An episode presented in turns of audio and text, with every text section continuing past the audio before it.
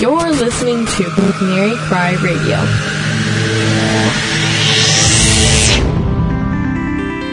And this is where it gets a little bit strange.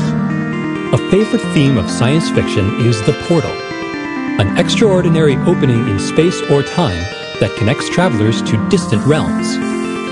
A good portal is a shortcut, a guide, a door into the unknown. If only they actually existed. It turns out that they do. How do we explain it? Questions and questions and questions, but then it becomes fascinating, a real mystery of the first order. We're going to be talking about seeing into other dimensions. They're like portals. We live in the three dimensional world, but despite that, we actually view things to be two dimensional. Take a perfect sphere, for example. If you look in a sphere, it looks just like a regular two dimensional circle. The only way we can tell it's an actual sphere instead of a circle is because of the hues of light it. So, just like in a two dimensional world. You see, Einstein's equations break down at the instant of the Big Bang and the center of a black hole. The two most interesting places in the universe are beyond our reach using Einstein's equations. We need a higher theory, and that's where string theory comes in. String theory takes you before the Big Bang, before Genesis itself. See, there are many orbs in this room. I can see all these orbs, and orbs are obviously the first sign of a spirit manifestation. I'm going to be talking to you about how to see multidimensional entities. Some people call them ghosts, angels, demons, whatever uh, terminology you want to put to them. I can believe that all the signs are pointing to the soon resolution of some of these open questions? Yeah, absolutely. In fact, you know, I was quoting from the Septuagint version of the Bible where in, in Isaiah 13 he talks about these gates opening. A few verses later, he starts describing the blood moons. He says this is happening during a blood moon period of time. So, yeah, everything, everything that we would be looking for in the scripture seems to be percolating in the world today. Here's Basil and Gonz. Hey, everybody, and welcome to Canary Cry Radio. My name is Basil. And this is Gonz. Welcome to episode number 94. Nine, four. Sorry. In case anybody hasn't noticed yet, uh, for the past two or three episodes, I have really been, uh, really down down on down on my weather. Is that a thing? Down in the I don't know if that's a thing. You just made it a thing. Weather, something about weather not being good. Um, no, but I've just been a little bit ill, so I thought I'd just mention that since this is like going on three episodes now of like groggy, kind of high on pharmaceuticals, Basil. just pharmakeia. Kidding. It's just ba- bad, Basil. It's, it's, baby aspirin. Is okay, what it is. Yeah. It's baby aspirin. Yeah, I don't like um, any of those. I, I, just don't like any any. You don't like baby aspirin? I don't like aspirin. I never take headache medicine. I don't take like I'll have throat lozenges if I'm if I have a sore throat. That's about it. pharmakeia. altering my consciousness with the cherry flavor. Okay. okay. Anyway. Uh, anyways, so we got a call, which is um, code word for email, from our good friend Chris Putnam, who is uh, has a new book with Tom Horn, and that's what we're here for, everybody. Yeah, and he's actually been on Coast to Coast recently, and he you know, he's been on Josh Peck's show, you know, stealing our thunder. Yeah. He's been on Midnight to Caravan, Caravan to Midnight, whatever that that John B. Wells show. So he's been out there doing his thing, but he promised us that there would be exclusive material just for Canary Cry Radio. Canary Cry exclusive.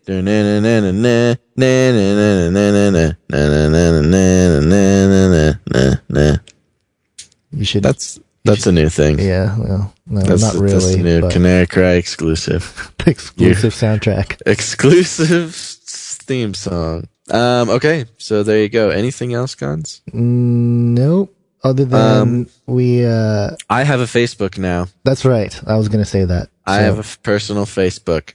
So go to Facebook and search Basil B A S I L Rosewater, which was my my given name. Your real last name. That's my real last name. So go do that. Be my friend. I've been posting lots of limericks and other silly things and also, uh, you know, all the stuff that you need to survive in the world. You know, just come straight to my Facebook page and you'll get it. Right. Cool. So yeah, look for Basil on Facebook. I have morphed the Canary Cry account into the Gonz The account. The personal account, not the fan page. Yeah, yeah, the personal. The fan page, look for the fan page, Canary Cry Radio. Go like it.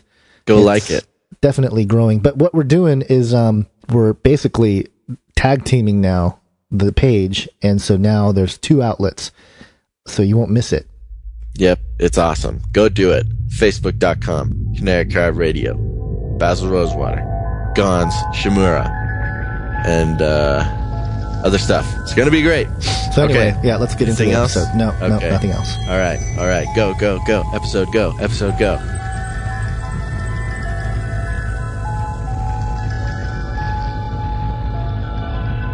When investigating and comparing the world around us with the supernatural aspects found in the Bible, most would suggest that there isn't much overlap. But our guest today says otherwise. Chris Putnam is a best-selling author who co-authored Petros Romanus and Exo Vaticana. He's also got his own book called The Supernatural Worldview, which has brought new perspectives on how the Bible is consistent with the realms of the paranormal and supernatural that we see all around us. But he's here today to discuss his latest work, once again co-authored with Tom Horn, called On the Path of the Immortals, where he investigated the reality of otherworld entities that have been a major part of recorded human history and how the Bible is consistent, if not more revealing, of the nature of such realities. We would like to welcome back to Canary Cry Radio, Chris Putnam. Chris, how you doing, buddy? Hey, Gonz and Basil, it's uh, great to be on the show with you. Um, it was a pleasure to meet you guys up in Ohio uh, last winter, and uh, it's good to be back. Absolutely. You're one of the few that have seen Basil's, uh, you know, mug. Oh, yeah. Boy. Oh boy. Yeah. And not only that, but he's calling into the show right now on his secret direct red phone canary cry phone line. So that right. will explain that. but anyways, Chris, thanks for calling in, buddy. What are we going to talk about today? Well, we got a new book out with uh, co-written with Tom Horn uh, called "On the Path of the Immortals." Ooh. Oh, that was my Bible software kicking in. I thought that was just like a theme song you were going to play for That us. was that was the Logos Bible software initiation song. Yeah. I thought you had a whole like theatrical performance planned over the phone. Right. All right. Okay, so your new book, On the Road of the Immortals. On the path. Ah. Path. Oh, Come on. Basil. I mess it up every time. well, that's very fun. That that sounds. Did you guys do a lot of traveling? That's on the Well, we did path. some. Yeah, we we actually did. Uh, Tom took a research trip uh, to the Four Corners uh, area, which is you know the intersection of Colorado and Arizona and what is it, New Mexico and Utah over there, I think, and uh, to visit the uh, Navajo ruins around Chaco Canyon and look at some of the the petroglyphs. And he met with an Indian medicine man and got a lot of interesting information. And of course, Tom's talked about that quite a bit, and that's all available uh, on the internet now, either uh, different interviews. But um, it's in chapter uh, one of the book, or two. Chapter no, it's actually chapter three. Yeah, and um, no, my no, I think it's two. And then my chapter three is about my trip, and I, I went to the northern part of the same area in Sedona, Arizona. And when I say northern, I mean it's really the northern edge of the Anasazi Indian uh, territories. You know, this is a mysterious Indian tribe that basically vanished off the face of the earth about a thousand years ago. And and you know, there's all kinds of competing theories about why they vanished, but uh, it is a genuine mystery where they went and w- why they disappeared so quickly. And you know, we've talked about that in some of the other interviews. But in Sedona, I went there mainly because uh, we were covering this idea of um, extra dimensions and perhaps you know parallel realities, other realms, uh, and um, that there's this idea that there are portals or doorways or gates to these other realms.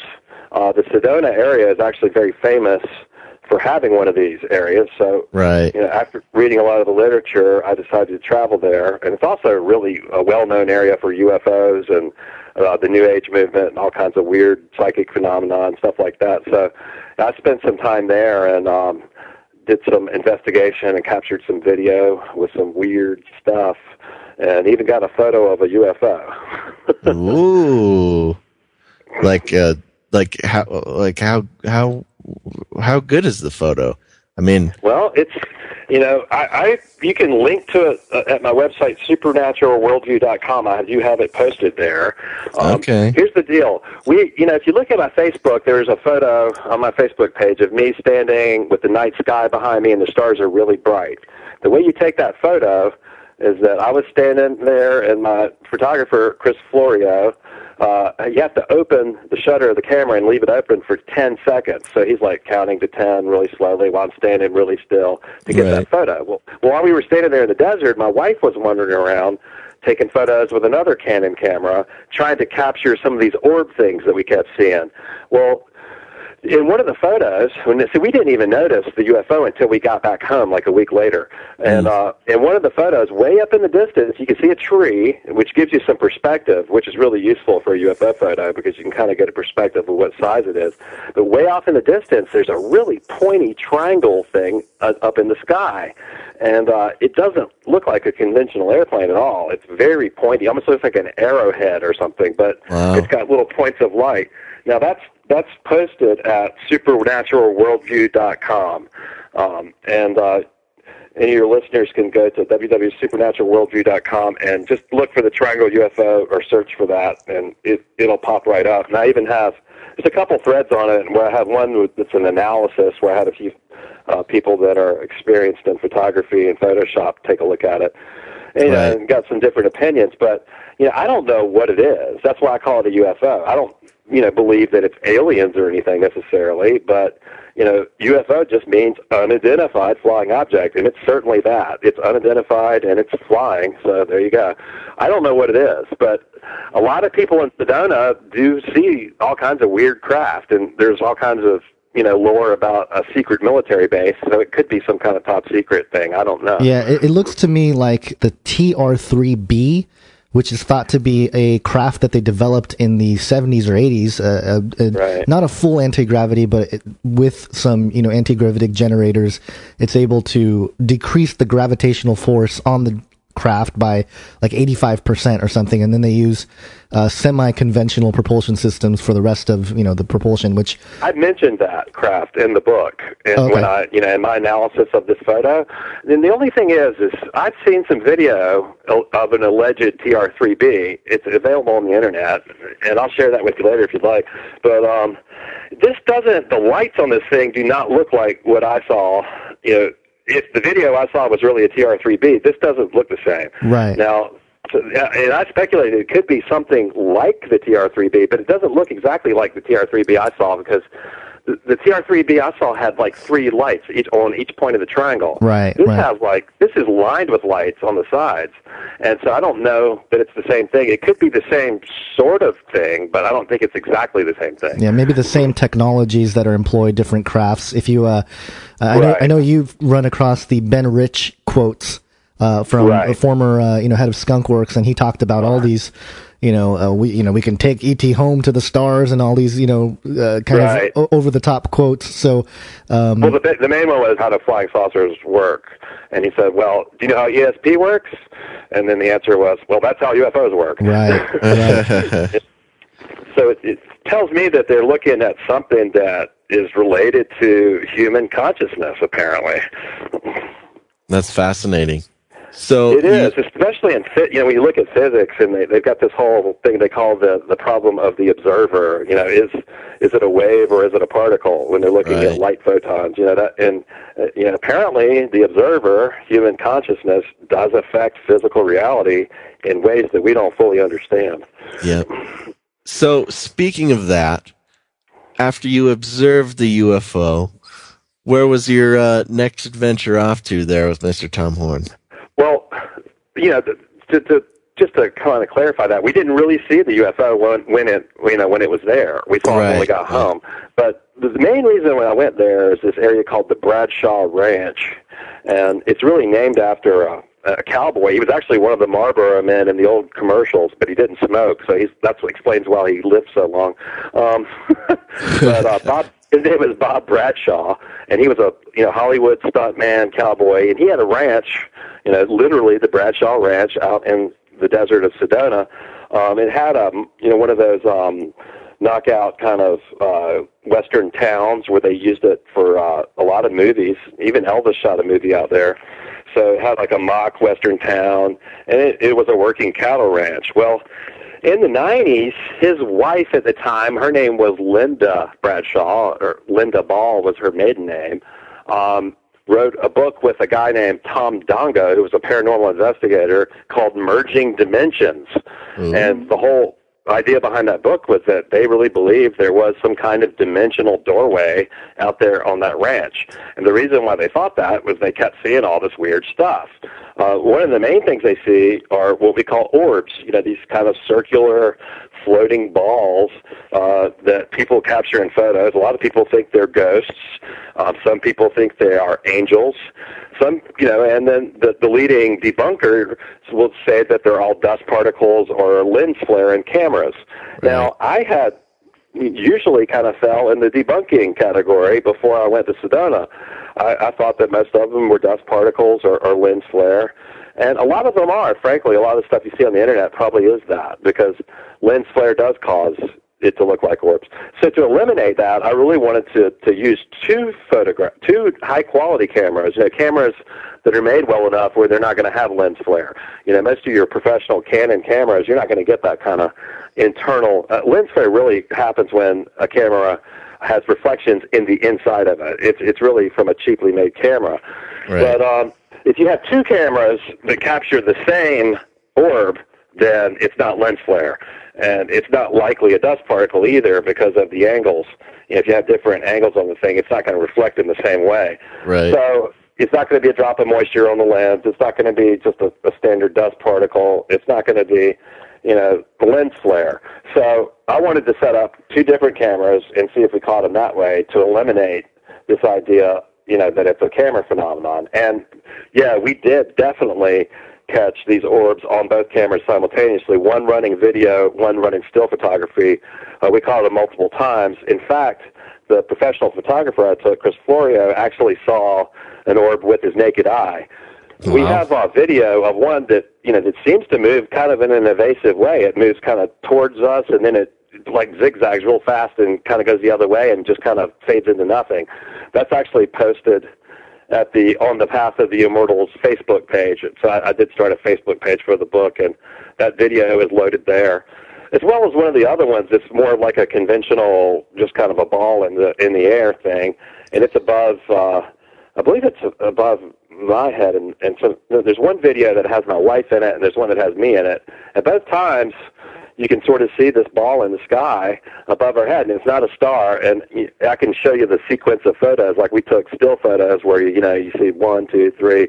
It's not in one, it is in two, it's not in three. So it's not like a star or something like that above our head. There really was some kind of light ball flying around. What do you suspect those are?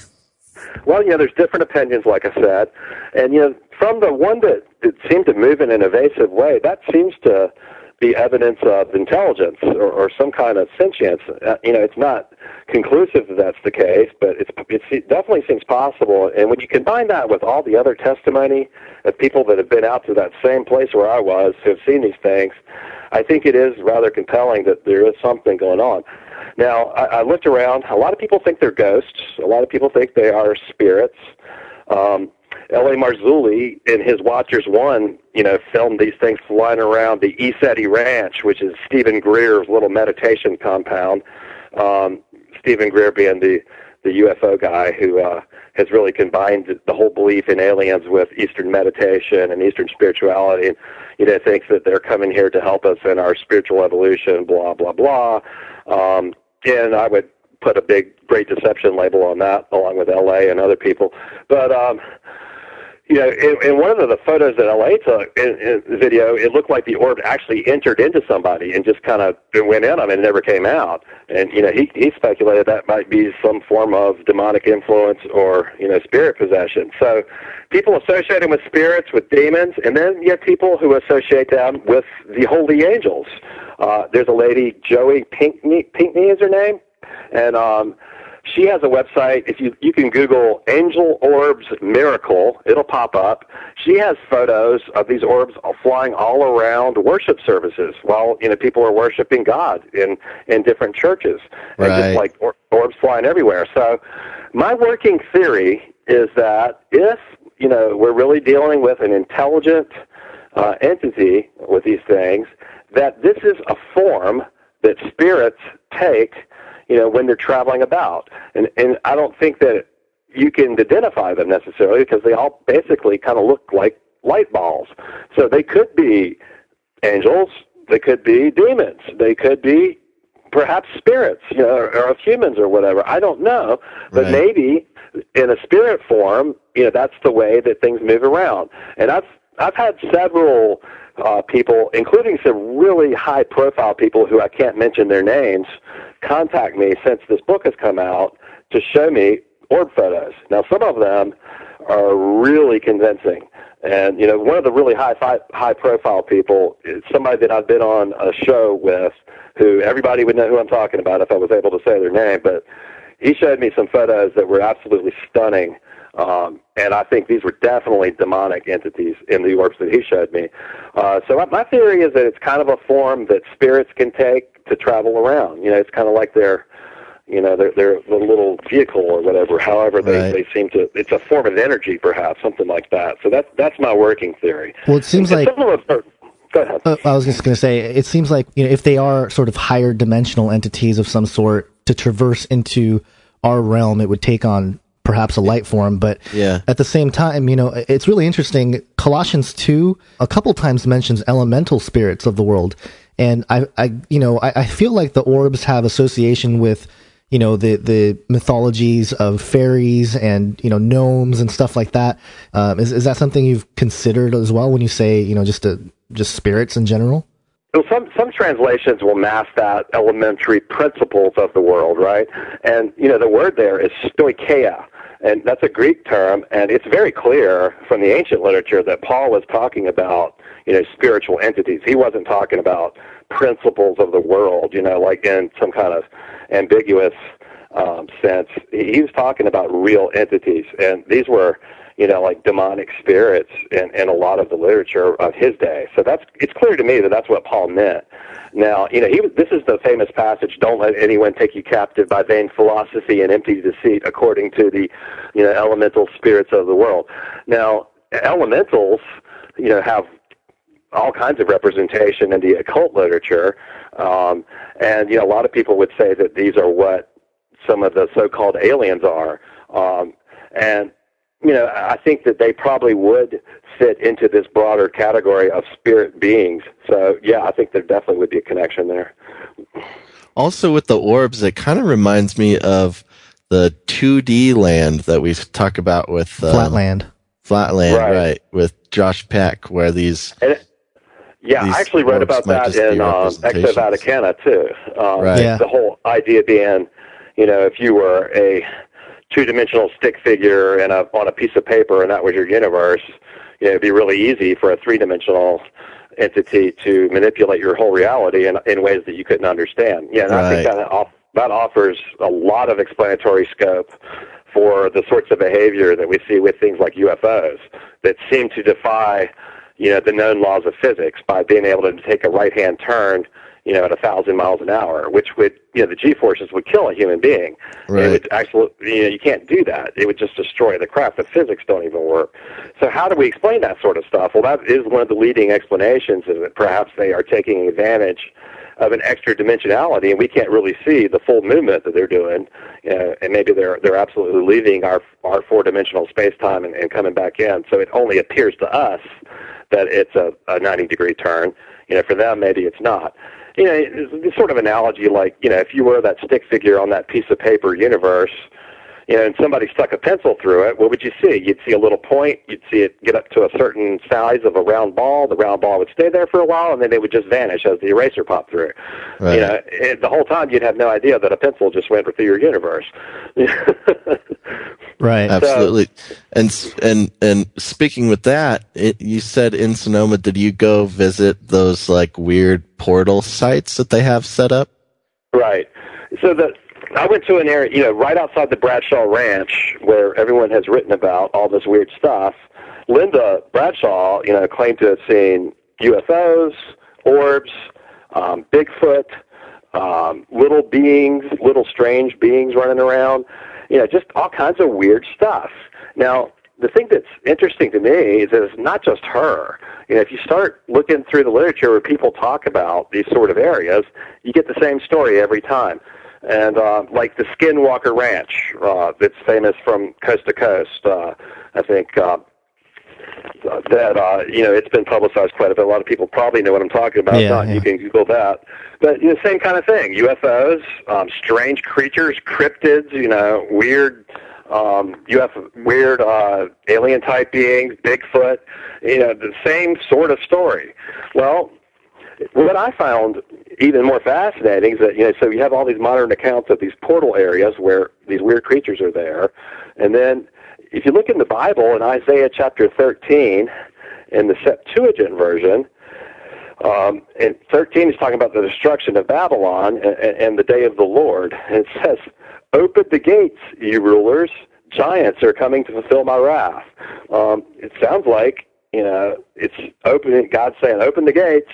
Here come the giants. So what are the gates they're talking about? Well, I think that's likely the same sort of portal thing that we're talking about.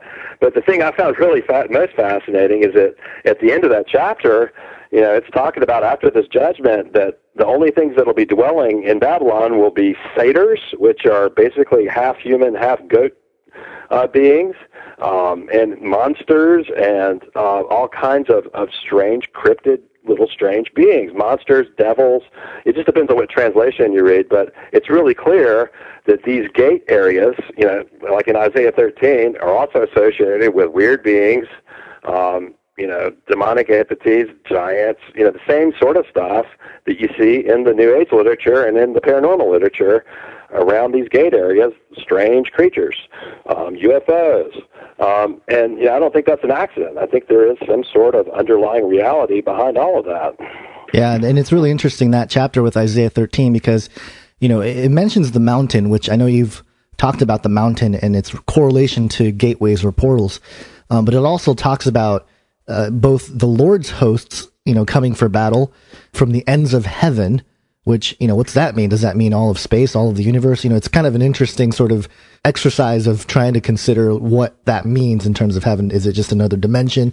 But it all seems like it's coming to fruition. You know, it's the the battle is all converging on Earth, so to speak. You know, so it's really a very telling chapter that people often, I don't think, really consider. Um, and I and I'm trying to find that piece. I think there's a word in here that talks about it, how the dead are stirred up or something like that. And that word in the Hebrew comes from that same word anakim, uh, which means you know like death. So even that, you know, the connection there with the Nephilim by itself, without even having the Septuagint translation. So uh, it's pretty interesting stuff there. Absolutely, it, it really is. And you know, um, again, I, you know, I, I look at these these these relationships, you know, between the sorts of things that we see described in these prophecies, and then the sort of things that we see you know, going on in the world, and the things the paranormal community is talking about, and the fact that you know they do seem to agree with one another, I think is. Uh, is quite telling of the fact that there is something real going on. Um, you know, and the whole idea of portals, you know, that we've been discussing, is is really a, you know one of the major topics in the book, um, and the idea that these immortal beings, and that's just a term that I'm using for beings from this other realm who weren't created to die, and, and that's really what immortal means. Um, that, that they have a, a beginning point, but they don't have an end point necessarily. Um, and I think it's a much more uh, accurate and descriptive term than angel, which is usually what people use. And that's just kind of a, a tradition that's developed. And, in theology, they even call it, you know, the the um, angelology, you know, the study of angels. Well, you know, I just don't like it because angel is a job description. Uh, it means messenger. And the word angelos in the Greek New Testament can be a human or a divine being. It's not necessarily, you know, a divine being. It could be a human being. It could be an angelos. Uh, in the Hebrew, it's malak, same word, messenger. But, you know, the seraphim that I was describing earlier, um, these plumed serpent deities uh, that, you know, are flying around the throne room of God in the beginning chapters of Isaiah, it, you know, it says that they have six, six wings and they're singing, Holy, Holy, Holy is the Lord of hosts. Uh, those same beings are described later in Isaiah as fiery flying serpents.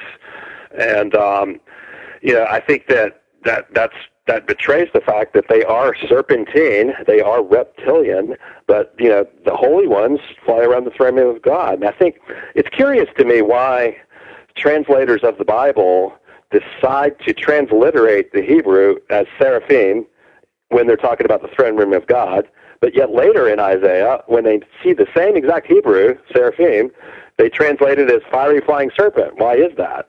Well, I, I think that they're uncomfortable with the notion that serpents are flying around the throne room of God.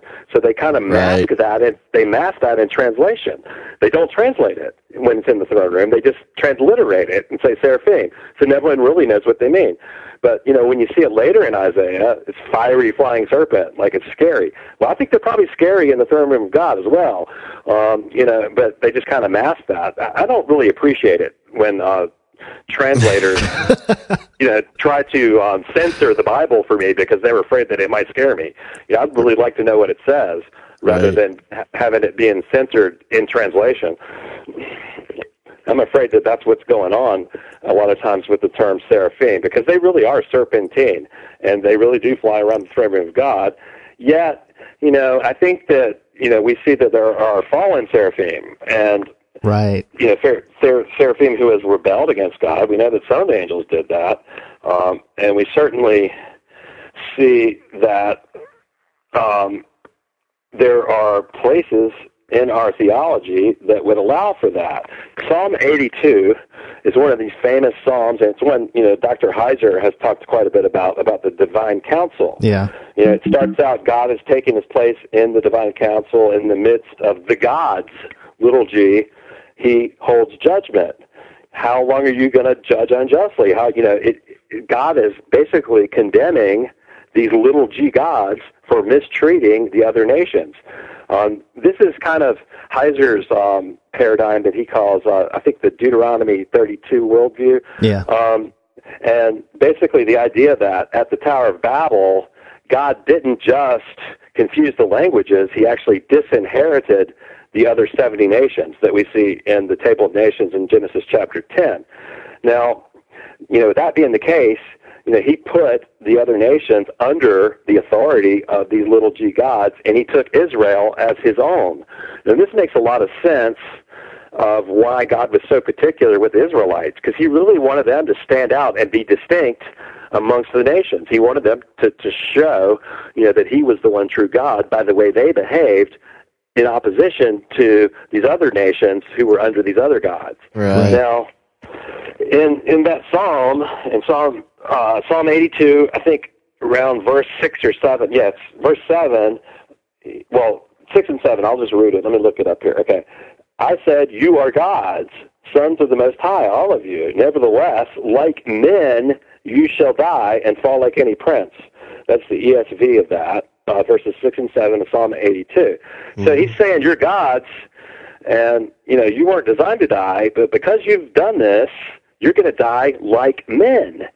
Now, the interesting thing is, you know, some interpreters don't like the idea of little g gods, so they they try to turn those into um, the Israelites, uh, the, the leaders of of, Judges. of Israel. But that doesn't make any sense because what? How, well, why is it meaningful to tell a human that he's going to die like a man? Right. Uh, he, he's going to die like a man anyway. So how, how is that even right. a judgment? That makes no sense at all. So they have to be divine beings who were designed not to die, or that punishment doesn't even make sense. In, in Psalm 145, you see that God created them to live forever. Uh, it says the malak and the sabah, which is another Hebrew term. Sabah is just it, it really means a military term, but he's talking about God has created, you know, these beings that people typically call angels, but some of them are not messengers. They're they're military. This is what the sabah is, and that's usually translated as hosts. The have are hosts sabah, but that really is more of a military militaristic uh, term in Hebrew. So you have the sabah, you have the malak, and they're created not to die. But because these fallen ones have mistreated the nations that they were in authority over, God has sentenced them to die like men. Now, do we see any evidence that there are, you know, fallen angel deities, um, fallen, you know, seraphim over other nations? Well, in, in chapter four of the book, I, I really did. I, I, I think I did probably one of the most thorough, thorough kind of encapsulations of this idea that in Mesoamerica, you see the the people in the Incas in Peru, the the Aztecs and the Mayans, all worshiping what uh, plumed serpent deities, beings that are reptilian with wings, um, that are being worshipped as you know gods like Quetzalcoatl. Um, and, and what do they require? Well, it's interesting to me. They build pyramids just like the Egyptians, and then they require blood sacrifice to these uh, flying plumed serpent deities. Now, I don't think that's an accident. You know, I think that what we're seeing there are these flying uh, fiery serpents from Isaiah. These these plumed serpent deities are fallen seraphim or something related to the seraphim. Yeah, I don't know that God has actually told us about everything that He created. Perhaps you know we see the cherubim, we see the seraphim, and we see the the the, the angels that appear to be human. Uh, but the cherubim and seraphim are definitely not human um, looking necessarily, and you know they're scary and they're fierce and they're not something that you want to meet on a dark night in the woods. Um, but uh, you know they are the sort of things that people would fall down and worship as deities, you know, in the Mesoamericans, and I think that's exactly what happened. That these entities showed up and said, you know, I'm your God, I'm Quetzalcoatl, I'm, you know, I'm, you know, worship me, and and I think they did, and then they offered human sacrifice to them. Uh, you see the same sort of thing happened in Egypt. They built pyramids, they were worshiping snakes, and, and they developed this whole pantheon. But yeah, I think at the core of it, there probably is an underlying reality that is one of these fallen angel type beings. And I just say the word fallen angel because that's something everyone understands. Again, fallen immortal would be more accurate, and that's why we use the term immortals in the book.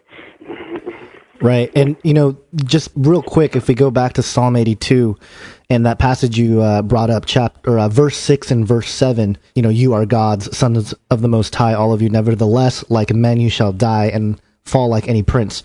You know, one of the most compelling arguments for Jesus being Yahweh, you know, in the flesh is John 10:34. And I've heard so many new agers use this passage to justify that the Bible teaches that humans are gods. Um, but in reality, you know, Jesus answers, and he's this is where he's answering the Pharisees, and Jesus answers, uh, or you know, the Pharisees ask him, you know, for a good work we don't stone you, but for blasphemy, because you, being a man, make yourself out to be God. And Jesus answers and says, "Has it not been written in your law? I said you are gods." You know, and if he called them gods to whom the word of God came, uh, you know, and the scripture can't be broken, and et cetera, et cetera. But he quotes Psalm 82, which is really fascinating because Right. he's pretty much saying, I'm the one that said that back in Psalm 82. You know, I'm the one that judges the gods. Right. Well, he's saying you you already believe in other gods. You know, he's saying here's it is in your your own Torah in your in your Old Testament, your Tanakh, that there are these other gods. You know, and I'm telling you I'm the Son of God. So why do you want to kill me? You know, you already have room for this in your theology. Right. That's what he's saying. You know, and, and that's it's funny that some you know of the apologists will quote that passage in John and try to say that that proves that they were ancient Israelites. How does that make any sense? Jesus is claiming to be God. You know, he's not claiming to be a judge of the Israelites. He's claiming to be a God. So it, it's not even coherent to use John 10 as a way to refute that they're actually deities. Right. Yeah. Yeah. So Right. I, I always like that, you know, just in terms of the, the whole argument for, you know, I guess the sons of God, you know, perspective, the divine council, if you will, with uh, Right. Deuteronomy 32, 8. And I think Dr. Heiser was the authority on that with, uh, specifically with Deuteronomy 32, 8, because if you go look it up, some of your translations will say, according to the sons of Israel. But uh, I think Dr. Right, Heiser does a good and that- job. That's nonsense. That's that's called uh, demythologization. De- demythologization is what that is. And Heiser does have a scholarly paper dealing with that passage in John 10, where he makes the the same argument I basically just gave, where it's not even coherent for for Jesus to be saying. You know, you've already called these other humans God, so why can't you call me one? Because that would make Jesus no different than the Israelite judges, if that's the way you're going to interpret that. So obviously, right. he's claiming to be God. He's claiming to be God. He's going, look, you know, in your own psalm, you know, here are other deities. So why is it so, you know, crazy for you to to hear me say that I am the Son of God? You know, so that's really what that's all about. Right. And that's the argument. It's only his argument only works if there really are other little g gods. Right. Now, one of the areas that you really, you know, and you've talked about this a little bit, but just looking at the Native American culture, um, it, it's very interesting to me that it's only now that we're starting to, you know, bridge that gap of sort of their cosmology and, and some of their, I guess, theology even, uh, and seeing the bridge or the connection points with biblical truths. And it's fascinating to me because it, it takes sort of this understanding of like the divine council and all this stuff that, you know, has been uncovered in, in more recent years to sort of get that connection with the Native American cultures and what they were seeing and what they were experiencing. You know, what else can, can you tell us about, you know, some of those cultures that you thought were in line, but obviously they kind of had it, a, you know, they, they had a different perspective, a kind of a 180 to, you know, the biblical view. But I mean, I, I don't fault them. They, if a, if a serpentine shining being came down and said, I am your God, I mean, to a culture that doesn't know otherwise, uh, sure, you're, you're our God. You're far superior to us. You know, what do you want? And, and, you know, I guess there was human sacrifice involved and all kinds of stuff. Right. Well, so the early Mesoamericans who were worshiping, you know, these feathered serpents or whatnot, uh, the, the tribes are like the Olmec, the the Mixtec, the Zapotec, the Toltecs, the Aztecs, and you know, the Olmec times are like go way back to like 1400 BC. So you're talking about the same time the Israelites were entering the Promised Land. Um, you know, and these feathered serpents, you know, they're, they're really depicted throughout North, Middle, South America.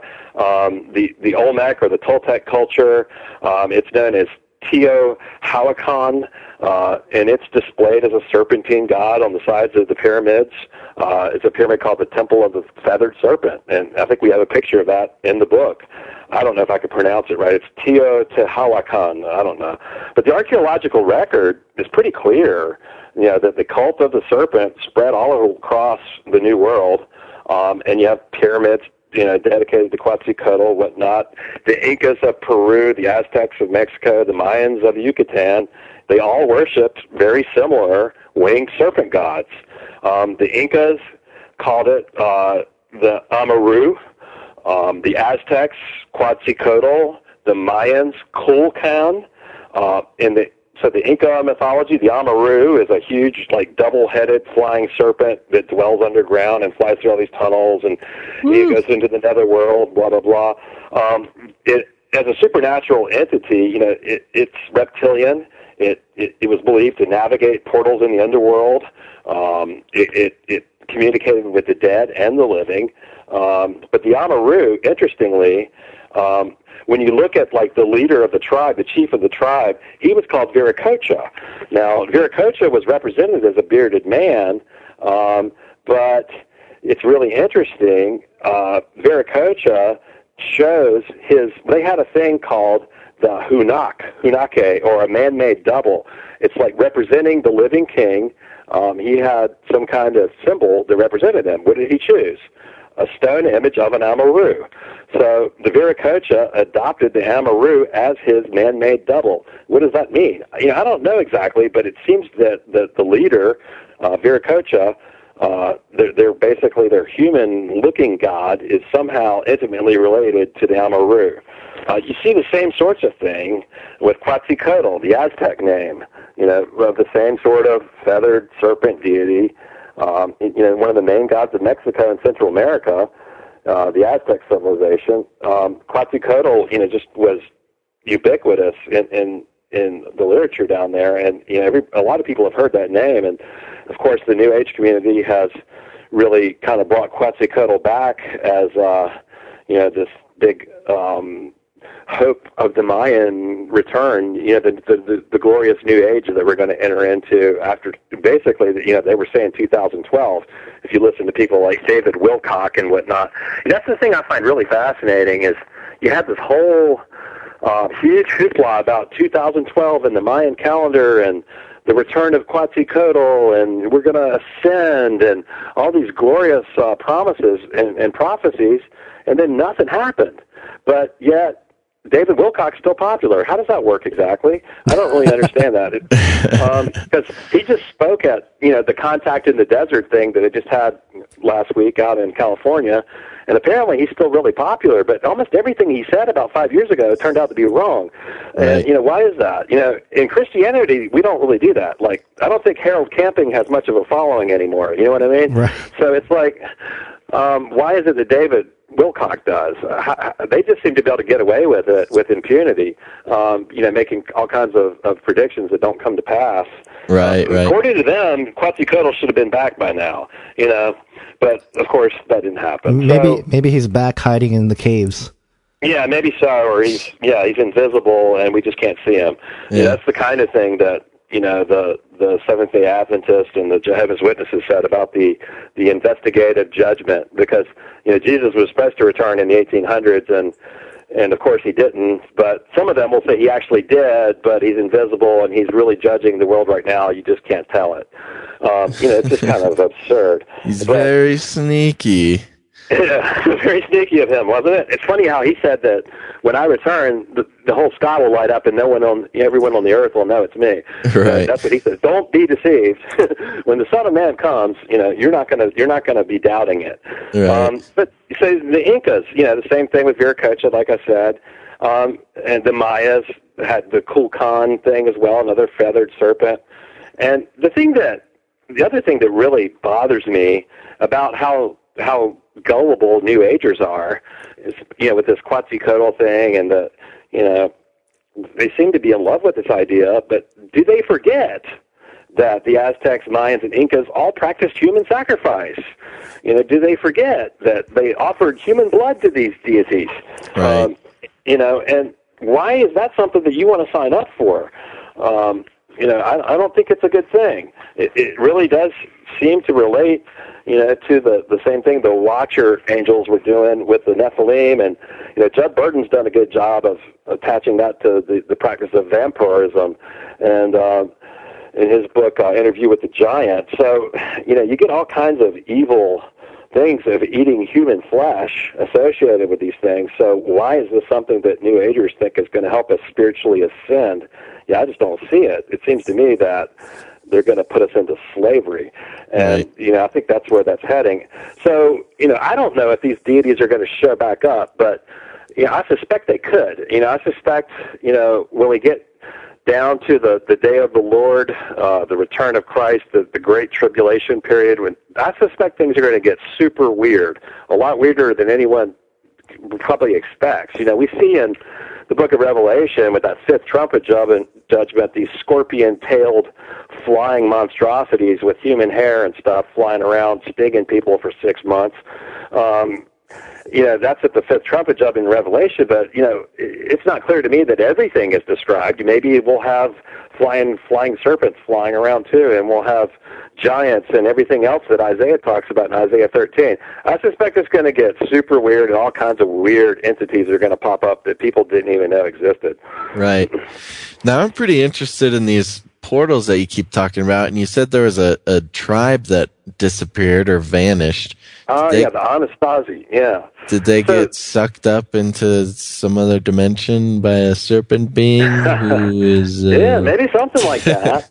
um, so Tom, this is this was more with Tom's research trip. He went and talked to a, a, a Navajo medicine man, uh, Dr. Mose, who did describe some of this stuff. So the Anasazi is this tribe that you know just kind of vanished off the face of the earth. Well, the thing that's really weird is that you know the ancient people, you know, valued things like salt. Um, salt was something they used to, to preserve their food. Um, it's something they used to, to you know cure meat and, and all kinds of things. It was just about as valuable as gold to them. Um, it was something they used to survive with. And when they look in the ruins of these cliff-dwelling Anasazi, they they found that they left their tools, they left their salt, their bags of salt, they left things that you know if they were making a migration to somewhere else because of a drought or a lot of the other reasons that you know some scholars will give for where they went, they would have taken that stuff with them. The fact that it was left behind tells us that something a lot more drastic happened than a planned, you know, migration.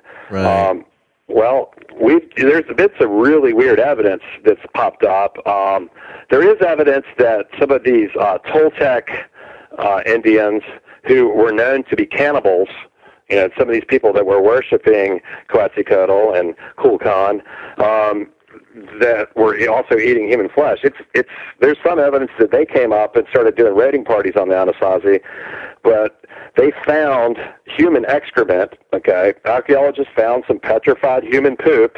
All right, now when they they cut that open and they started investigating it, what did they find in it? They found human DNA.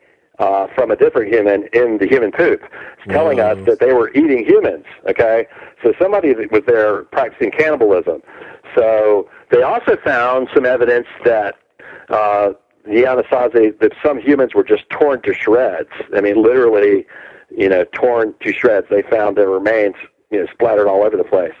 Um, so when Tom started questioning Dr. Mose about where did the Anastasi go? You know, he first started giving him, you know, the typical story that most scholars will give about how they migrated or how they kind of morphed into the Hopi and the, you know, the Pueblo Indians and, and whatnot. And some of that might be true. Some of them might have done that. And I think that there probably is a trace of them within the Hopi tribe.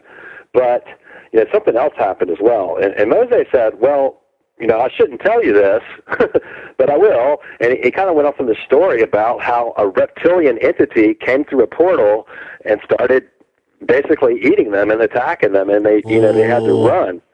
Yeah, and so this is this this is right there in the Indian literature, and there's petroglyphs on the on the cave walls of you know a spiral which looks like the you know the the portal, the vortex portal, and then a huge reptilian entity standing next to the spiral, and then there's a a six-toed footprint. Which you know, of course, in in the Bible we we read about these giants that have six six fingers and six toes, and that appears in the book of Samuel and and, and in the Chronicles as well. So you know, it's it seems to us that you know that there were giants there, there were reptilian entities that were attacking them. So I think something happened, you know, with the Anastasi that that caused them to either to run or or that they were actually destroyed. So you know, it it it seems to us that a lot of what we see described in the Bible with the the Nephilim and you know the giant tribes who were in the promised land when the Israelites came uh, were also here in the Americas. So whatever the Watchers were doing in uh, the Levant area around Israel, they seem to have been doing it over here in the Americas as well. We just don't have very good written records of it.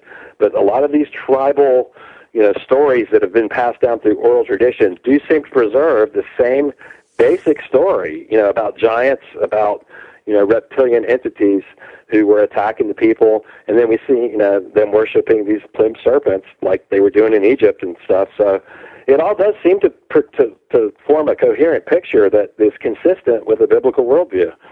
Yeah, that's really fascinating. That's cool that you guys got the chance to go on site there, Mr. Adventure Team style. Yeah, absolutely. It, it's it's kind of a privilege to get to do that, and yeah, I just want to thank Tom Horn for uh, for financing all that, and you know that it was my privilege to to get to to do that work.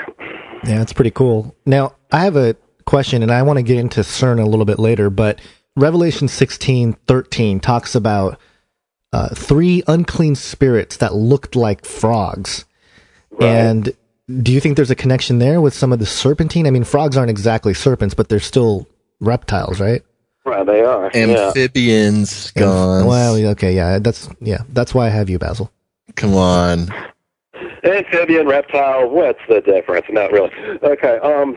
Yeah. Yeah. It, it's it's it's a little, you know, it's a little unclear. You know, when you're dealing with the Book of Revelation and apocalyptic literature, obviously sometimes these words are symbolic of other things, and sometimes they're not. Sometimes they're literal, and it's not perfectly clear. Yeah, I saw coming out of the mouth of the dragon and out of the mouth of the beast and out of the mouth of the false prophet three unclean spirits like frogs. Okay, so I don't think they're literally frogs, right? Because they're, they're coming out of the mouth of these guys, right? The beast would be what the Antichrist, right? The false prophet would be his kind of his sidekick, and the dragon is the devil, right? Right. Um, and so these three unclean spirits are coming out of their mouths. So what do they represent?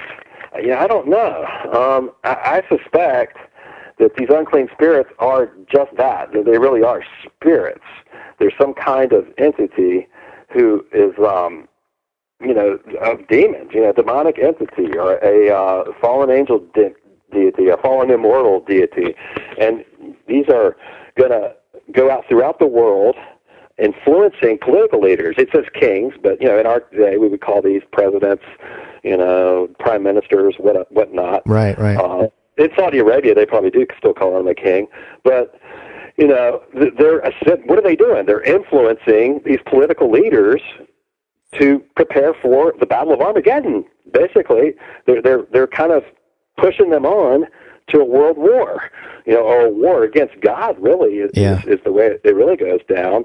But you know, whatever the meaning of that symbolic thing, um, I think it you know it is symbolizing something else. But I do think they really are spirit entities, you know, and they they probably do have a reptilian or amphibious look to them.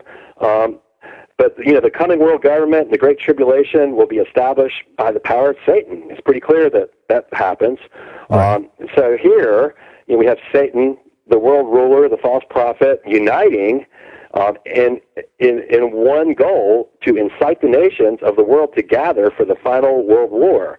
And the war is really a form of rebellion against you know, the world ruler, uh, the Antichrist. I think they're turning on him. But why should you know the satanic forces let loose to destroy the world empire he just created? Well, the answer is probably related to uh, Satan knowing that the second coming of Christ is near, Right. and he's going to gather all the military might of the world in the Holy Land, trying to prevent Jesus to return from the Mount of Olives, um, and that's discussed in Zechariah chapter 14.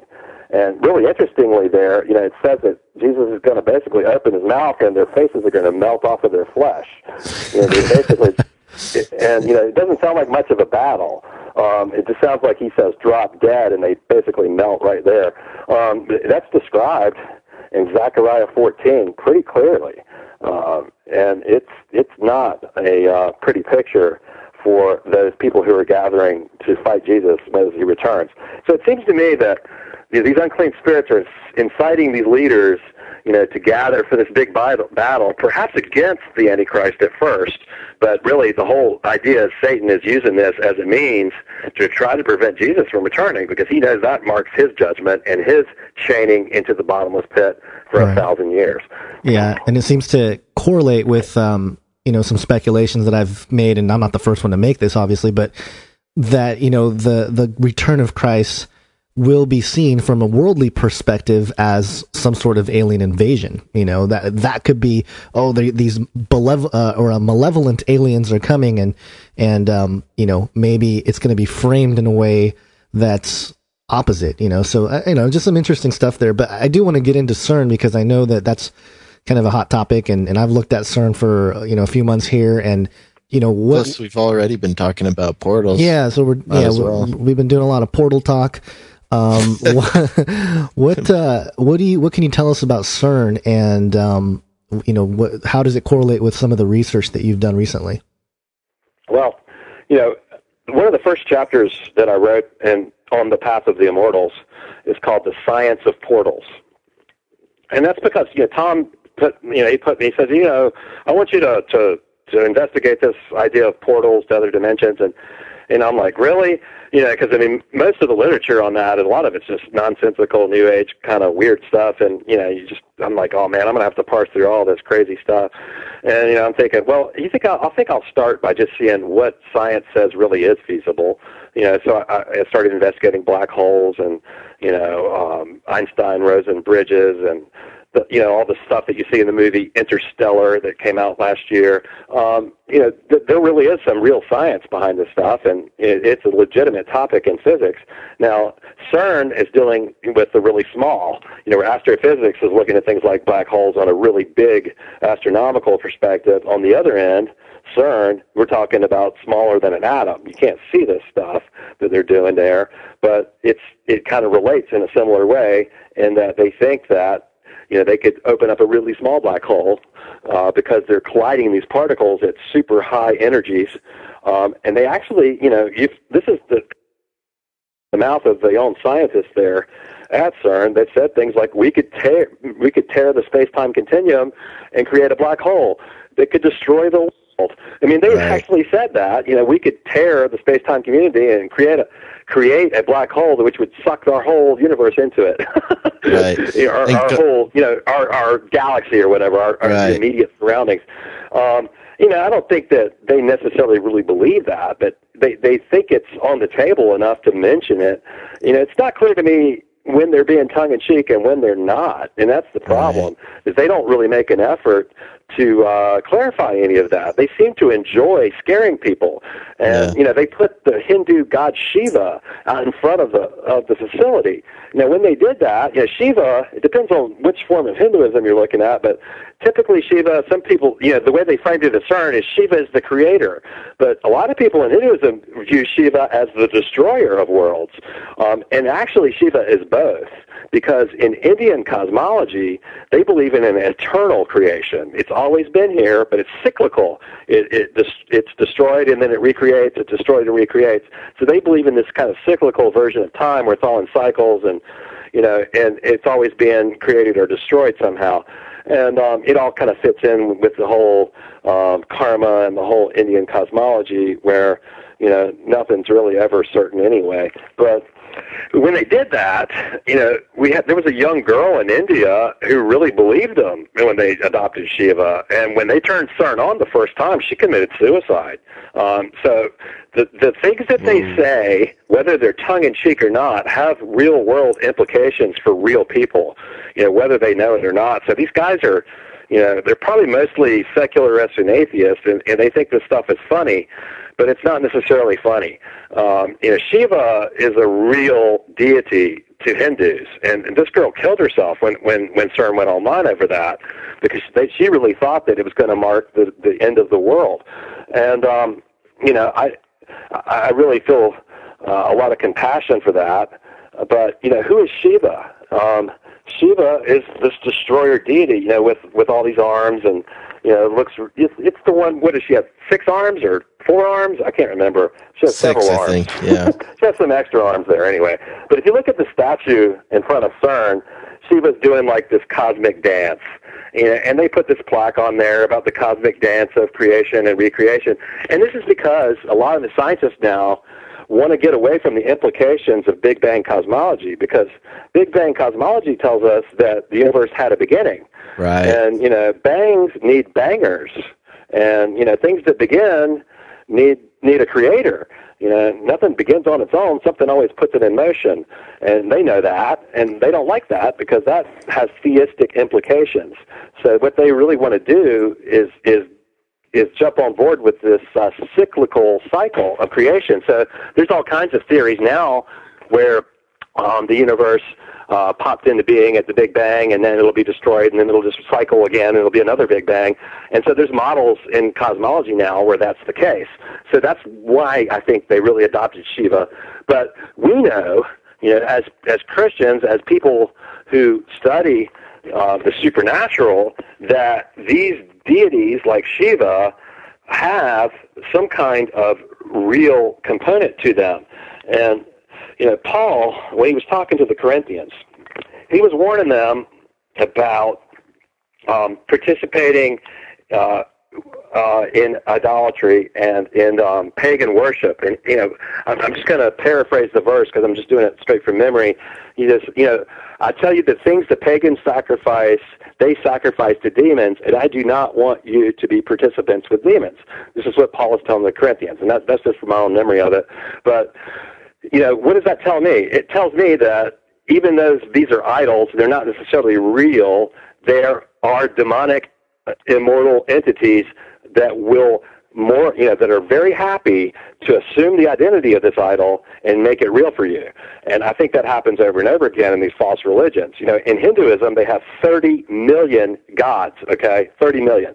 Now, are there that many demons for each god? I, I don't necessarily think that's the case. I suspect that there might be demons who will impersonate you know several of these characters. Um, you know, they might just kind of assume whatever role is convenient at the time. I think they're opportunists. Yeah, I don't think there's necessarily a demonic entity for each of the 30 million gods in Hinduism, but I think maybe one of them might be a hundred of those gods. There might be one demon who assumes all kinds of identities, just depending on what's convenient at the time. So I think that there is a demon that uh, is behind the god Shiva.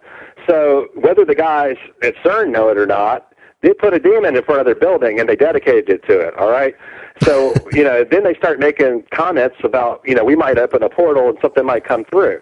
You know, right. whether they're being tongue in cheek or not, people take this seriously because we do believe that there's a demon behind Shiva, and we do believe that a portal's going to open and all these, you know, locust, scorpion-tailed beings are going to fly out at the fifth trumpet. Yeah, this is in our worldview, and we we think that these things will probably really happen.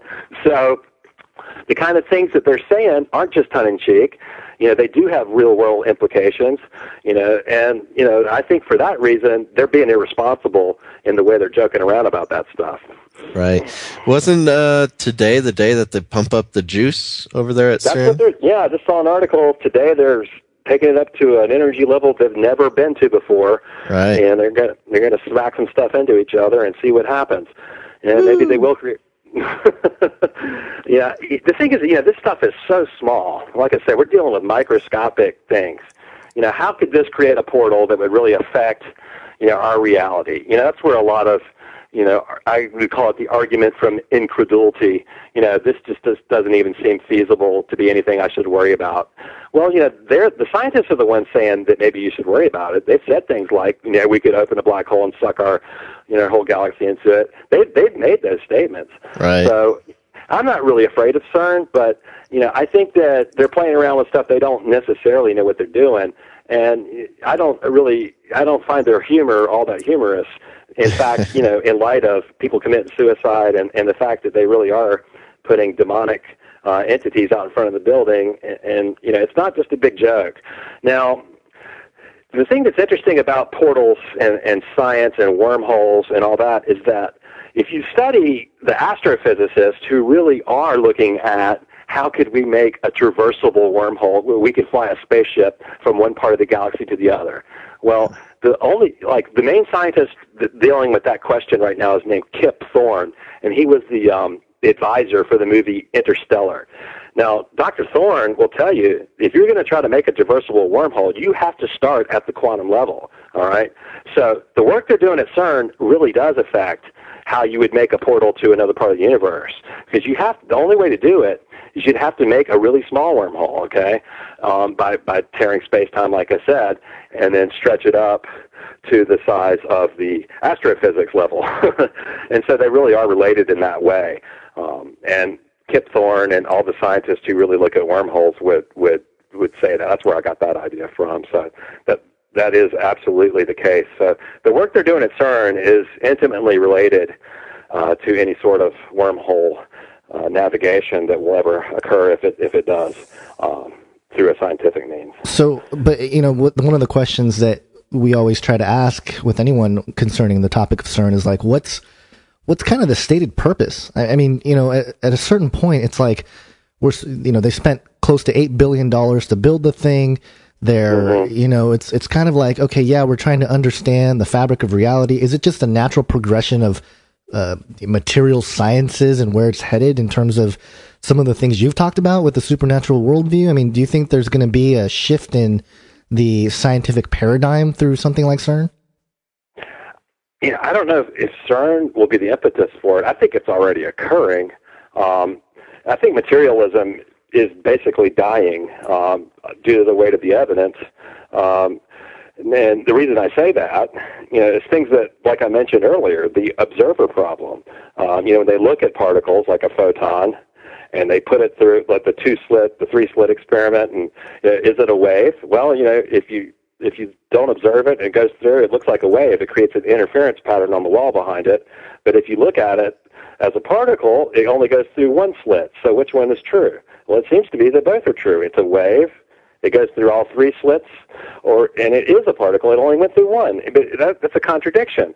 Well, that tells us that we don't really understand what's going on because you know contradictions aren't true. You know, it, it can't be both but somehow it seems to be. Well, that, that that the problem is is that it seems to us that way because we don't understand what's going on, and that's why they've postulated all these extra dimensions and things of that nature. They're trying to explain this stuff.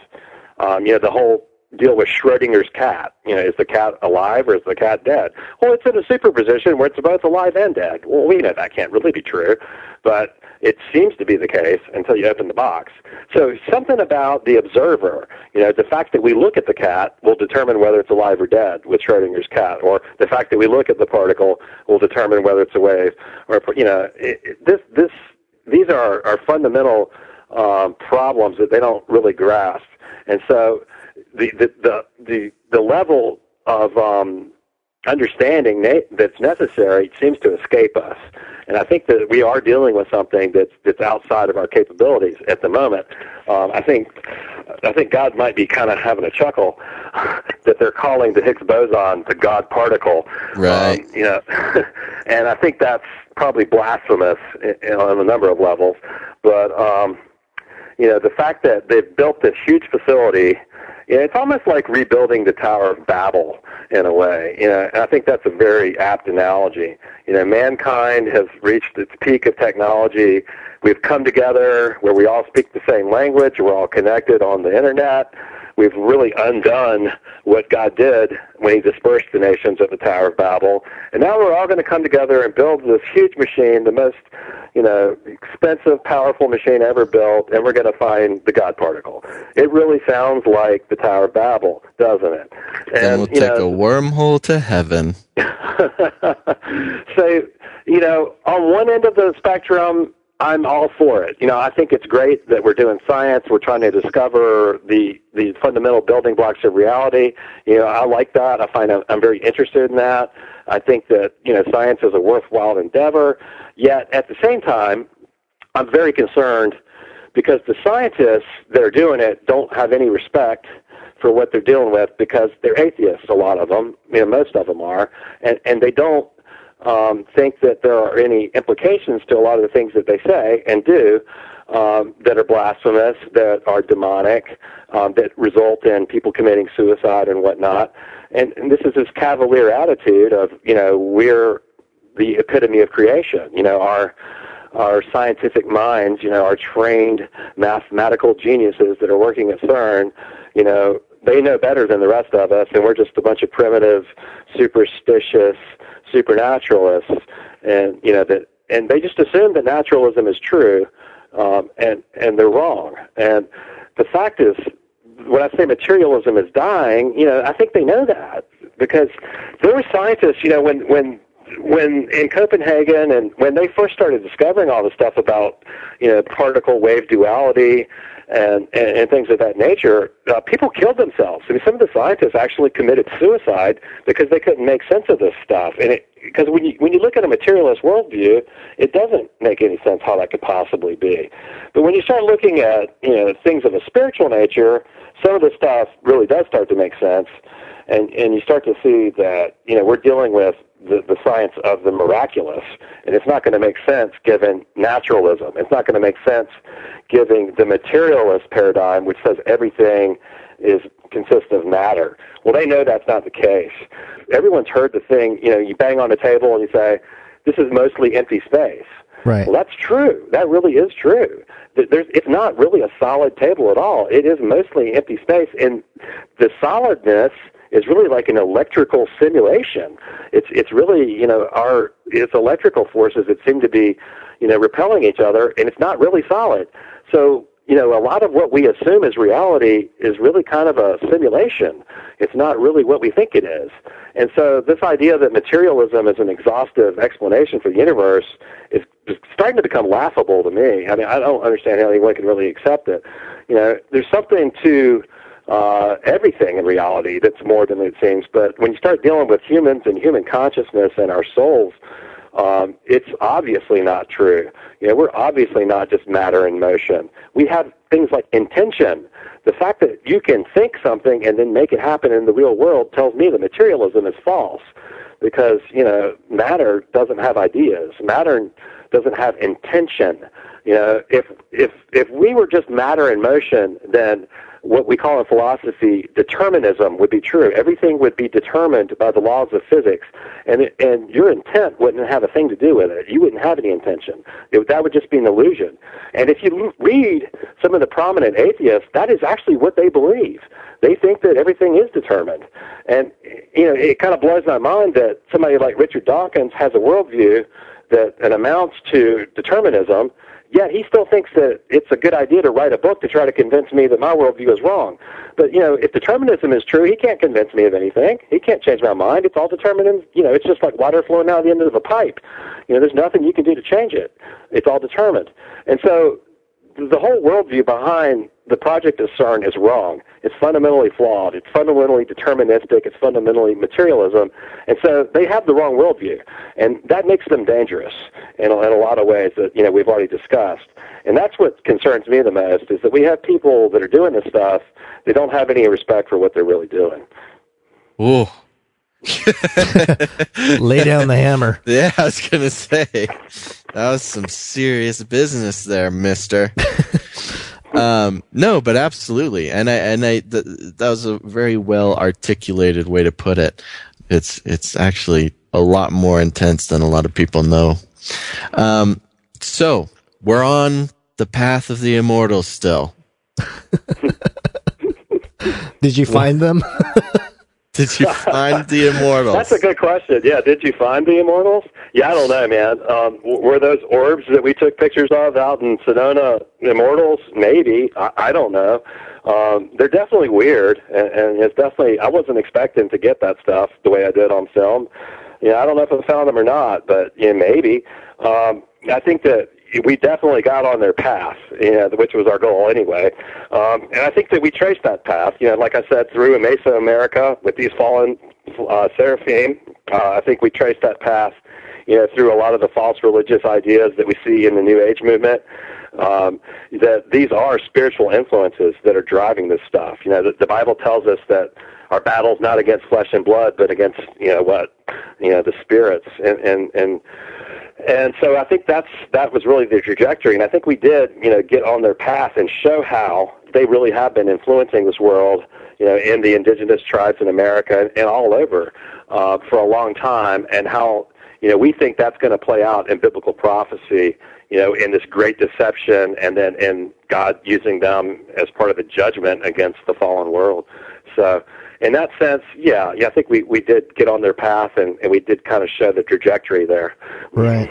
And, and I think there's a, a, a healthy, uh, if I can use that word, overlap with some of the previous work you and Tom have done with, um, you know, the, the uh, Petrus Romanus and Exo Vaticana with, um, you know, I know you posted a, a link to an article uh, a day or so ago, um, suggesting, uh, one person suggesting that, uh, Pope Francis is going to announce, you know, ET reality in, uh, you know, in what the next week or something. Which, June if that, yeah, if that happens, uh, yeah, well, that'll that be interesting. Be, that happens to be my birthday, um, which I found a little troubling.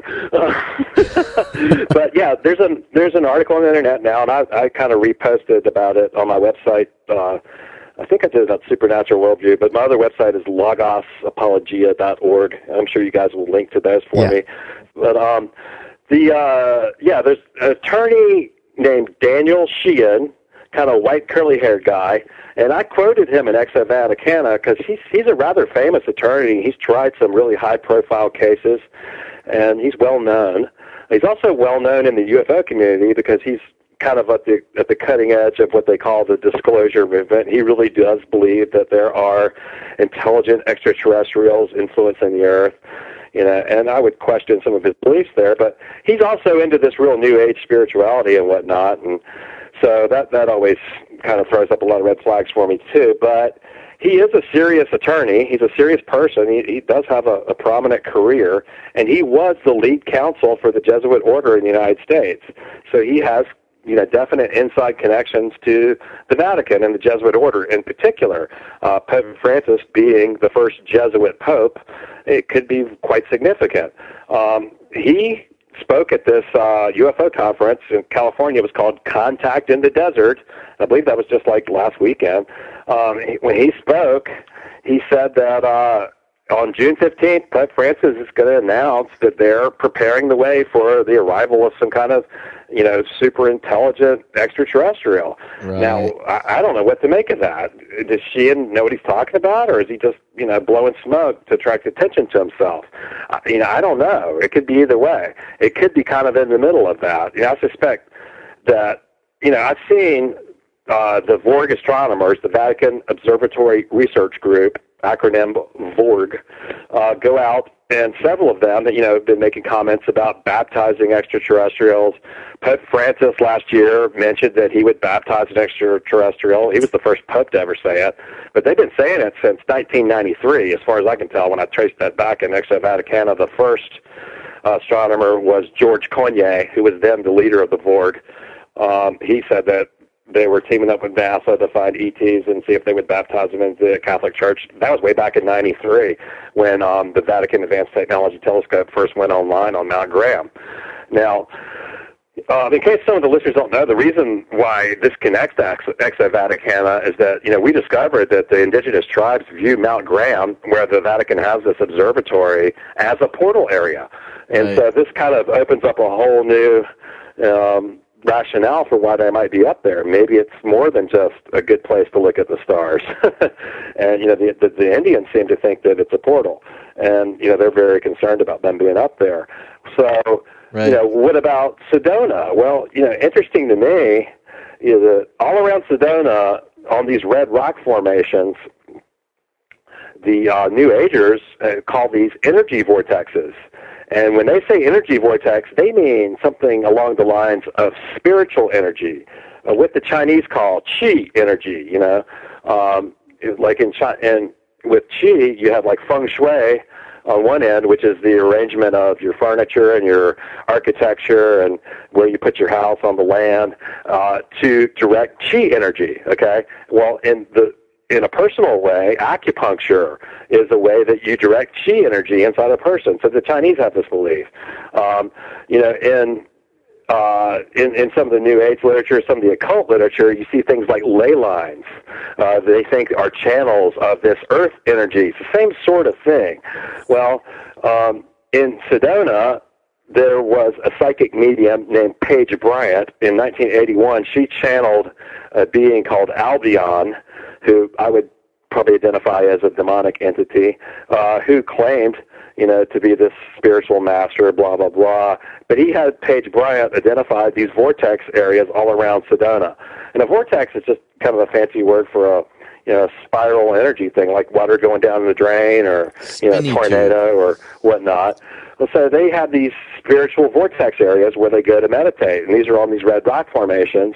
Bell Rock being one, uh, Airport Mesa being another. And I've visited these areas, and I got some film footage of them and talked about them.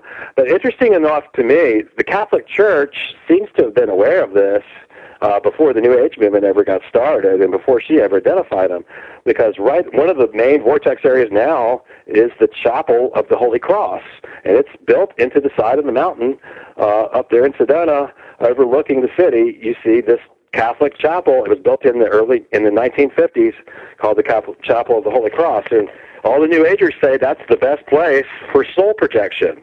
What do they mean by that? Well, you you go up there and you sit next to the chapel or in it, and you you know you do your little lotus position and you you go within and you can project your soul all across to any of the other vortex sites in Savannah. And there's instructions for how to do that if you want to, you know, delve into the New Age literature. And, and I looked at that and I talk about it in the book. Um, but it, it's really interesting to me that the Catholic Church seems to be one step ahead of the New Age movement, building their little chapel up on the Red Rocks. And see, this again, just like at Mount Graham, they had to bypass, you know, a lot of the the, the typical environmental regulations and whatnot. They, they wouldn't allow you to build a Baptist church on the Red Rock formations of Sedona, would they? Now, how right. why does the Vatican get such special special privileges? Why is it that Senator John McCain went around the National Forestry Service and the whole approval process of the United States Congress to, to rubber stamp the Vatican building observatory on top of Mount Graham, bypassing every single environmental regulation and every Forestry Service uh, process? They just rubber stamped it. Bam, go ahead, build it. No, no oversight whatsoever. Uh, and this is this is unheard of. You know that you can just go build a facility in a national park without any oversight. But somehow the Vatican's able to do that, uh, you know, over and over again. Uh, you know, I don't know how they they do that, but I suspect they have high-ranking Catholics, you know, involved in the process who just kind of push that through. Now, do you think there's actual positive sort of uh, benefits to some of that stuff? I mean, I know it's kind of a to the Christian, it's kind of like no, you know, there's no, it's all demonic, it's all evil.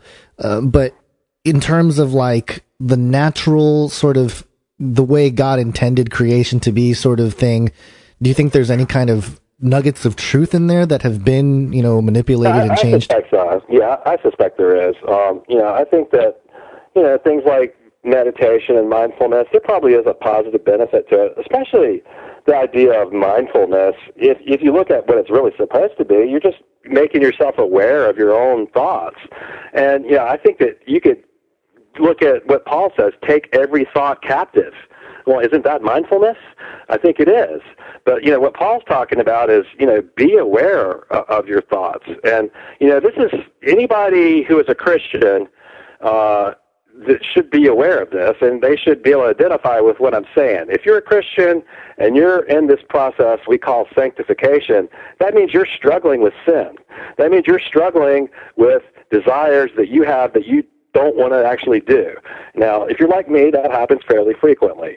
And that means that when that thought pops in your mind, you have a choice. Do I capture this thought and push it out of my mind, or do I roll around and play with it and think about how good it might feel or whatever if I commit this sin? Well, what Paul's saying is you capture that thought and you push it out of your mind. Because if you roll around with it long enough, you're going to do it. You know, if you go, if you sit in the barber shop long enough, you're going to get a haircut. Right. That kind of thinking. So if you allow these thoughts to, to roll around in your mind long enough, you're going to act on it. Okay, and this right. could be lust, it could be greed, it could be, you know, any kind of uh, sinful inclination that all of us struggle with as human beings. And, and Christians are not, you know, we don't get a free pass on, on this struggle. We all have to struggle. So this is, you know, this is, I think, is the idea behind mindfulness is a similar sort of thing in that you're becoming aware of your own thinking and you're capturing it and you're and you're dealing with it. Now, in mindfulness and Buddhist kind of things, it's a little different because they don't necessarily make a moral judgment about it and, and do anything about it. They just kind of, oh, there it is, let's observe it, you know. And I think that would be the difference. Uh, a lot of times they're talking about emptying yourself, clearing your mind, and the reason they're doing that is so they can discover the divinity within you. You know, they have this belief that we're all part of God and we've all just gotten split off. It's this pantheistic oneism. You know, I talk a lot about oneism in my book, The Supernatural Worldview, this idea that all is one. It really is pantheism in that we are all God. We just got broken apart, and really our challenge is just to discover that we are God. And once we do that, you know, we will, you know, achieve uh, you know, the status of God. Basically, we'll become one part of the whole, nirvana or Atman is Brahman, you know, all these kind of Eastern ideas that are, you know, ubiquitous in the New Age literature as well, and probably the dominant spirituality in America now, whether people know it or not, is this onist idea. The idea that all religions are basically praying to the same God, it's all connected to oneism. And you know that's the problem is is that they really think that they're part of God or God is within them, and we don't believe that. You know, we believe that God is external to us. We believe in twoism. You know, there's two separate things. Apostle Paul says in Romans uh, well, 125, you know that they you know they they they, they worship created things rather than the creator you know and, that, and that's the problem is people don't make that distinction. We are created things. We are not the creator. The creator is not you know within your consciousness and if you just kind of clear your mind enough you'll discover that you're god. That that's the message of the new age. That's the message of you know buddhist meditation uh, of hinduism um, and that's where the distinction lies and that's where the danger is with this practice is we don't want to empty our minds. We want to fill our minds with the Word of God, with the things of God, with holiness. You know, we want to capture those thoughts and push those sinful inclinations out and replace them with, you know, God's will for us. And, you know, that's a challenge. But, you know, if you're not doing it, you're probably sliding backwards because nobody really coasts uphill. And the Christian life is an uphill struggle. Amen, brother. I think that's a that's a great way to to land the plane here. That's awesome. All right. Sounds well, good to me. Yeah. Well, so I mean, was there was there any last uh, words that you wanted to add on to that for the the folks at home?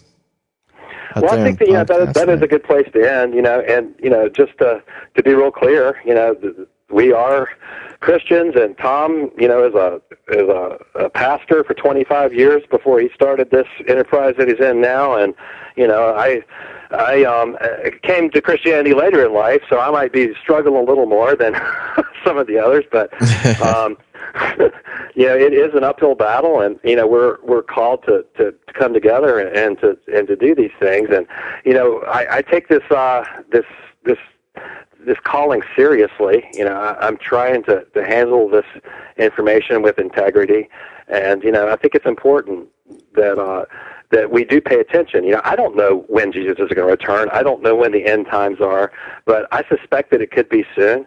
And you know, I think there are good reasons to to believe that, and that's what we write about. And you know, I'm not trying to be an alarmist, but look at what's going on in the world, and it is kind of alarming.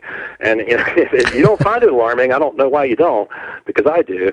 Um, and you know, I think that uh, you know keep keep keep looking up because your redemption is near. Amen. Boom. Well, there you have it, folks. Chris, thanks again for coming on the show, buddy. You're always Absolutely welcome. My, my pleasure. My pleasure. Hopefully, we'll we'll get to cross paths again soon. Absolutely. So, why don't you tell us uh, about your book and where to find it and where to buy it and look at all your stuff again? Certainly. So, my websites are www.supernaturalworldview.com and then Logos Apologia is the other one. And I don't know what I was thinking when I named it that because I, I wasn't really thinking about people being able to remember it really well. But it's L O G O S A P O L O G I A dot org. It's really two Greek words, logos and apologia. So it's like logic or the word, and defense is apologia. So that, that's where it came from. But those are the two websites. And then the book is available on Amazon, of course. Um, right now, it's it's the book is so new that they won't allow me to list it on Amazon personally through my Amazon store. But I'm going to be offering some signed copies of the book through my Amazon store as soon as they'll let me list it. And um, of course, it's available at survivalmall.com which is Tom's website, and I think he has some kind of special running too. And of course, you know, it's at Barnes and Nobles and a lot of the standard bookstores as well. So um, you know, it's it's it's really a privilege to have it out there and available for everybody in, in so many different outlets. And uh, you know, it should be pretty easy to get a copy. But if you want a signed one, you can do that through me.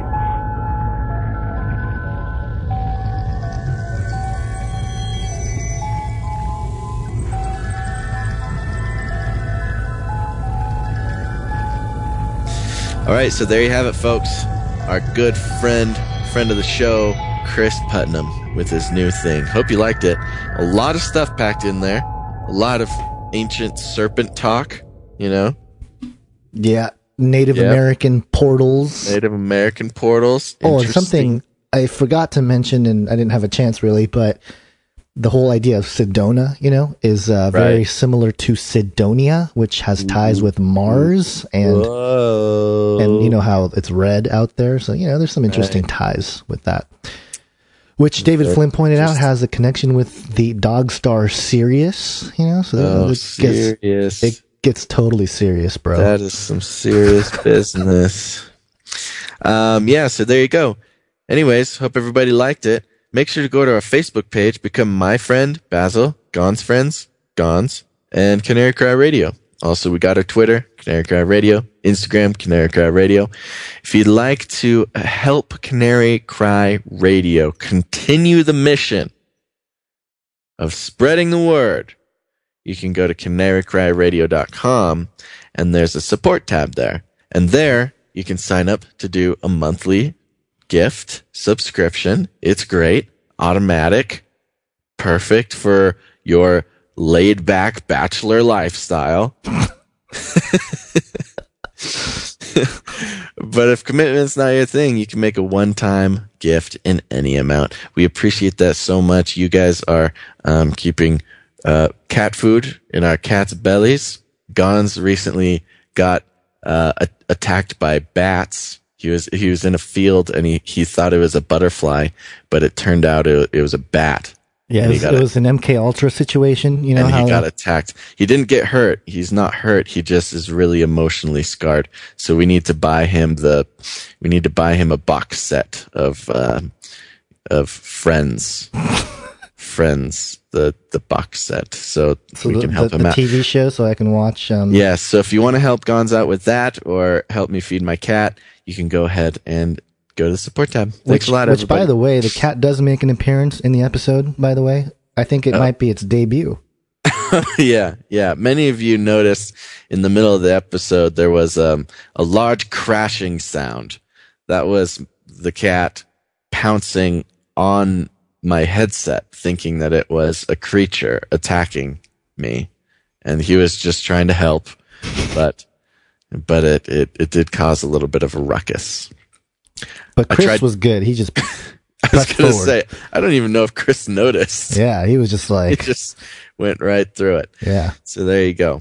Okay. Also, one last thing is go to iTunes, everybody. Go to iTunes and leave us a, a rating and a review. Not a lot of you have been doing that lately. I'm a little bit sad about that.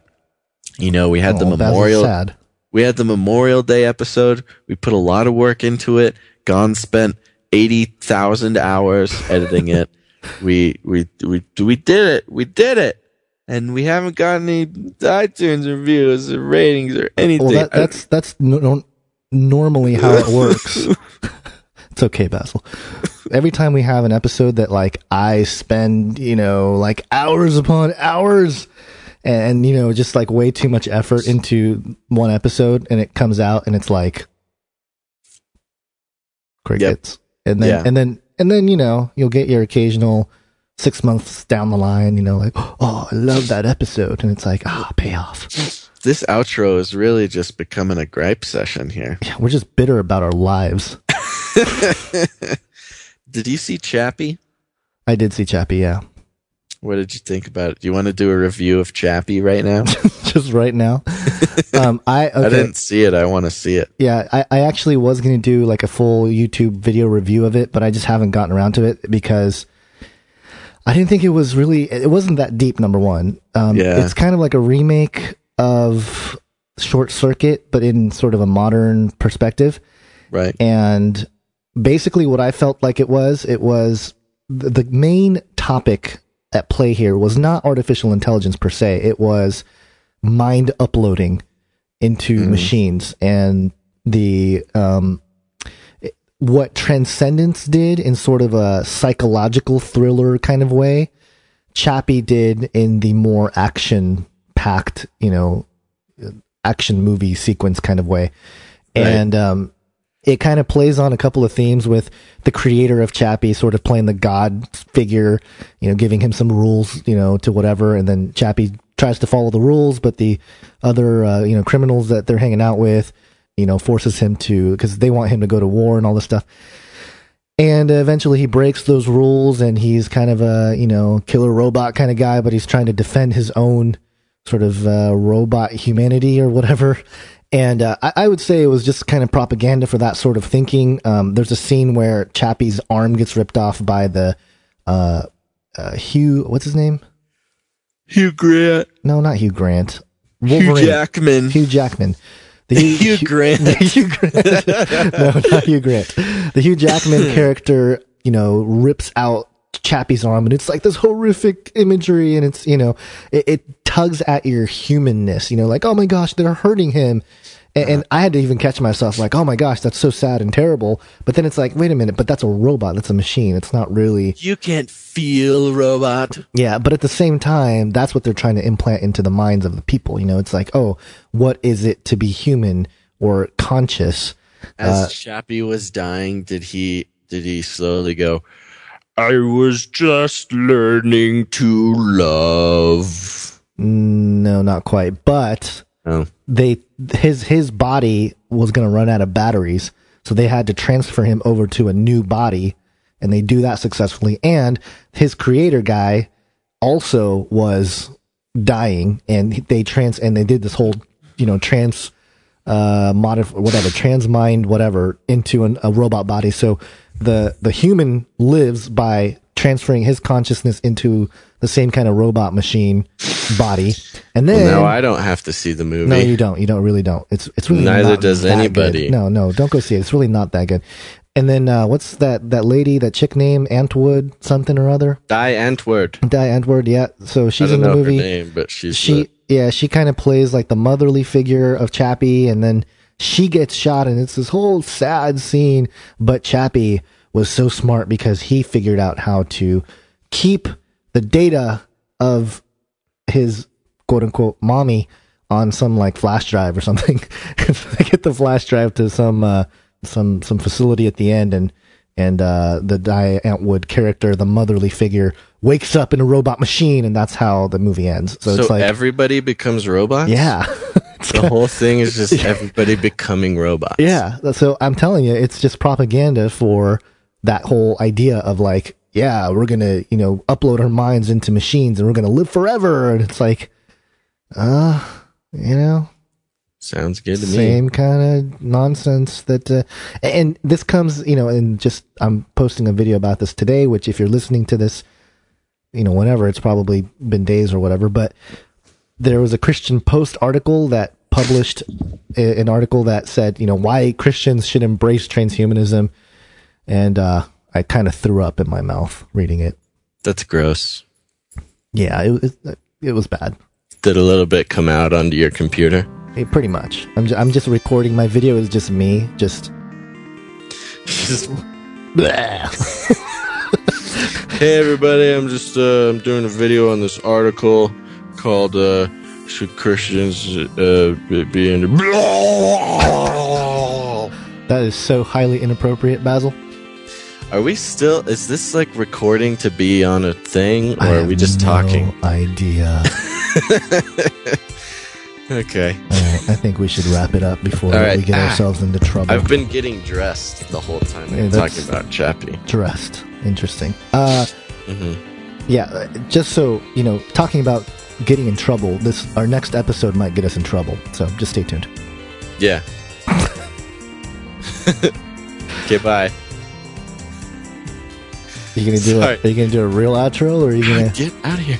I'm just trying to leave. Did I thought I did a real outro? Okay, you gonna use that? Oh no, I'll do this.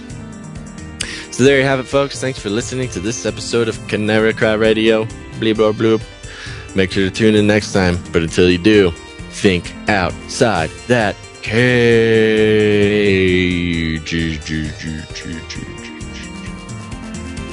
Yeah. Yeah. All right, I gotta go. All right. All right, talk to you later. bye. Bye.